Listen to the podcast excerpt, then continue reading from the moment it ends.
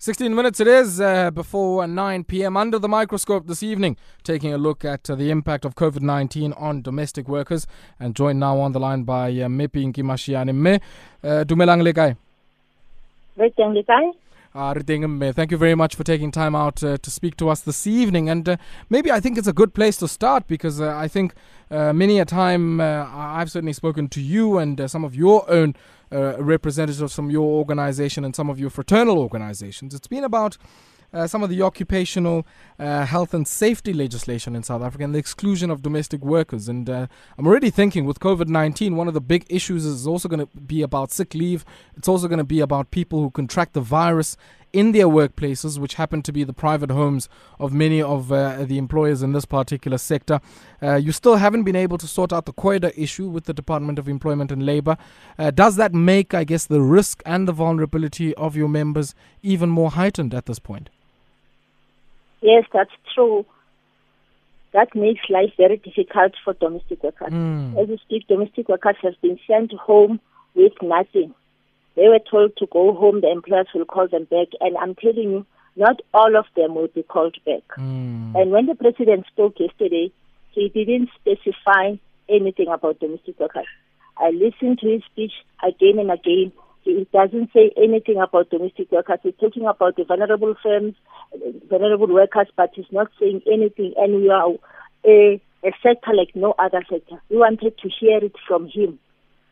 That domestic workers will be protected during this time. Many of them are not registered even with UIF, and they are not going to be paid for the days that they are home. They were sent home. They didn't ask for this. The employer saying, "You are going to make us sick. You are traveling by buses and taxis, so it's better if you stay at home." And we still have other domestic workers whose employers are keeping them in their houses. They are refusing them to go to their families at home. They say if they go home, they will make them sick. They must go forever. And I guess what then becomes the impact? You know, it might sound like a very obvious question that I'm asking here, but some of the people might not be familiar with what then happens. I mean, if you send home as a domestic worker, paid as you are for the work that you do, the no work, no pay principle, what does that mean then in the homes and in the households that many of these domestic workers support? That means that poverty is taking place. Domestic workers are starving. There are those who are earning on hand. When I work today, I get 200 rand or about 150 a day. There's nothing. There's no 200 rand that I can buy bread for my children. I'm sent home with nothing. I'm seated there. I'm not registered with UIF. When people are going to apply, maybe they will be using their UIF ref numbers or whatever that they're going to use at the Labour Department. What am I going to use because I'm not registered? And the president didn't even say anything about me.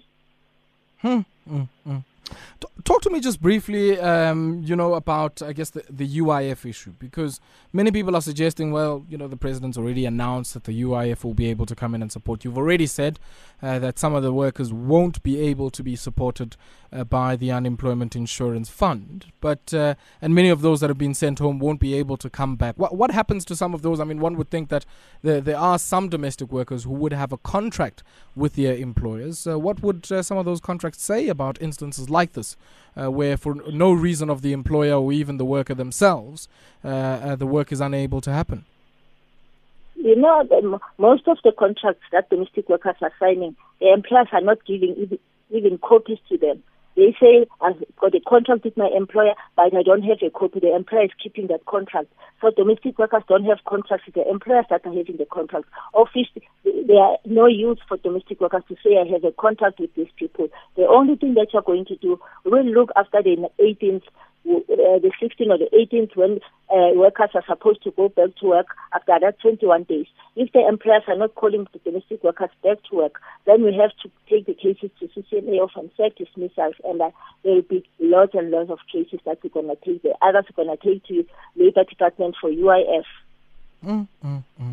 And I was thinking, I want us maybe to pause here for a second. Hold the line for me, and we're going to take a quick spot break. When we come back, we'll continue our conversation. And I'd also like to hear from you how you are relating to some of the people that assist you day in, day out, and the people that work in your homes. What arrangements have you arrived at with some of those folk? And have you considered the impact that might have not only on their households, but the entire economy as well. You tuned into Metro FM Talk here on the Mighty Metro. It's 9 minutes now before 9 p.m. and under the microscope this evening we take a look at the impact of COVID-19 on domestic workers, and I'm joined on the line by Pinky Mashiane, founder of the United Domestic Workers of South Africa. And Pinky, I know yourselves as the United Domestic Workers of South Africa and many other civil society organizations have penned a letter to President Cyril Ramaphosa after that announcement last night. Just maybe talk us through some of the key requests, key demands within that particular letter, especially as they relate to domestic work. Yes, what we ask from the president is that there must be a fund where domestic workers can claim. Like I said, that others are not registered with UIF. We'll need them to claim after this, like all other workers, while they are not registered. We are not covered by COIDA. We spoke about compensation fund and we are not covered by that COIDA. So our main demand is a special fund for domestic workers so that they can also benefit through this time of this pandemic, coronavirus. And I mean, just I guess the other dimension of the issue might not just only be about the fund and assisting some of your workers.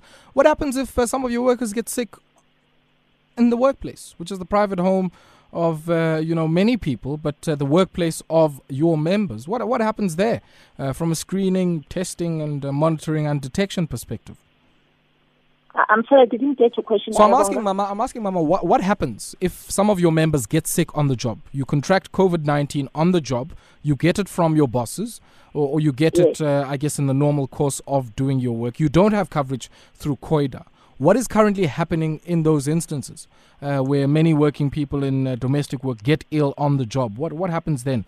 Aside from just knowing that you can't work now and you're not going to earn an income, is there any relief that's then provided? And it's true. Some domestic workers are going to be infected by employers because domestic workers are only working in houses. Employers are traveling. They will get that virus and give it to the domestic workers, and we cannot claim from compensation fund because we still have a case in Constitutional Court to have us included in COIDA. So that's why we've written that petition to the president that we want that special fund for domestic workers because we want to know where are we going to claim. Because in that Thuma Mina, there's something that he sent online, that Thuma Mina, he spoke about those workers who are disrupted by the pandemic, but he didn't specify who are those workers. Yes. And we are not sure if we are included there because he was talking about some workers, mentioning them without mentioning us. So we want the president to make a fund and tell us that as domestic workers are going to claim from the UIF, the Labour Department, or there's this special fund that domestic workers will be allocated, domestic workers can claim from. Yeah. The other dimension is, of course, yes, you might be working or your workplace might be the homes of your employers, but you also travel considerable distances from your own homes to get to your workplaces. With the shutdown now, I'm assuming that some of your members will continue to still work. And I'm sitting here saying, yes, of course, with the shutdown, that might not be possible or might not be feasible. But many of them currently, even with the spread, even before we get to the shutdown, are already using public transport to travel to their workplaces. There's also that kind of risk as well. So one would think, Mayor Pinky, that you would also want in that relief fund to also consider people who might contract the disease during their commute between their workplace. Yes, that's true. We want that fund to cover all those because domestic workers are exposed to contracting the disease in different ways. At work, and transport they are traveling with. And another thing I also want to raise that some employers have locked their domestic workers in their homes, saying that they won't go until April. They must sit there. While the employer is seated with her children, her husband, the domestic workers are supposed to sit there, leaving their children alone at home with no one to take care of them. And we also want the president to look at that matter. Yeah. Last one, Pinky, before I let you go, often people say do not waste a good crisis or do not fail to put to good use any crisis that you are faced with. This is a perfect opportunity for our government to really make some firm commitments to domestic workers. If there were two or three things that you would want at the end of this process to really be part of our law, part of our policy, part of how we regulate the working relationship between domestic workers and their employers. What would those two or three things be?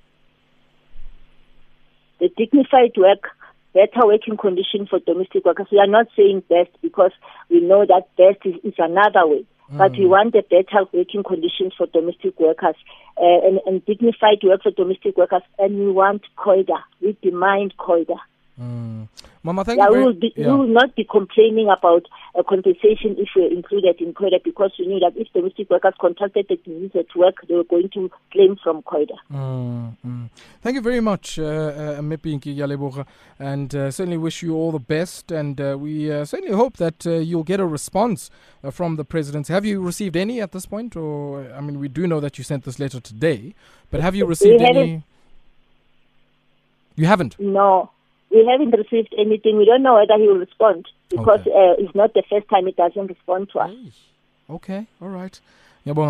Thank you very much for taking time out to speak to us this evening. Thank you. That there was Pinky Mashiane, founder of the United Domestic Workers of South Africa, just showing us that even the unresolved systemic issues, I mean, the systemic exclusion, for instance, of domestic workers from COIDA, which is the compensation for occupational injuries and diseases that people would contract in the course of their work, is certainly now being showed up. I mean, it's quite startling for me, and it speaks volumes about how, you know, even patriarchy embeds how we respond to a crisis like this, because many domestic workers are deemed invisible. Our homes are their workplaces, and it's also a sector largely characterized by the employment of women. Is that why it makes it easy for us to maybe overlook it in how we speak about this and in the noise that we make? And it's certainly a welcome development to have the likes of the United Domestic Workers of South Africa and many other formations that represent many of those who work, assist and help out in our homes. And it speaks volumes about our own humanity as a society in how we treat many of those who work in our homes. And certainly I hope it's a point of reflection for many of us here, and this unresolved matter of COIDA, which is before the Constitutional Court, is certainly going to expose, accentuate and even make more pronounced the fault lines in this very, very vulnerable sector of our economy, and a sector not even, of course, at the full level of the national minimum wage. I mean, it's potentially going to be phased in over the next few years or so, but you're probably not even getting 20 grand an hour in this particular sector. And if you lose that kind of work, it can certainly have a massive impact on household livelihoods and household poverty. We're going to have to leave it there this evening. The man with the music's already here. He's with you from 9 to midnight. We're back with you again tomorrow as we all, of course, prepare ourselves for the lockdown and the shutdown set to start in earnest this coming Friday. And we certainly hope that we can continue in the throes and within that lockdown to broadcast, to come to you, to give you updates, and of course to keep you in the loop and keep you informed. And certainly, stay safe, take strength, keep the faith. And, of course, more importantly, let's stay with those protocols that will ensure that we don't contract this disease. You have yourself a great evening. Take strength, Ma Africa. Nangoku, sisaibanga, le economy.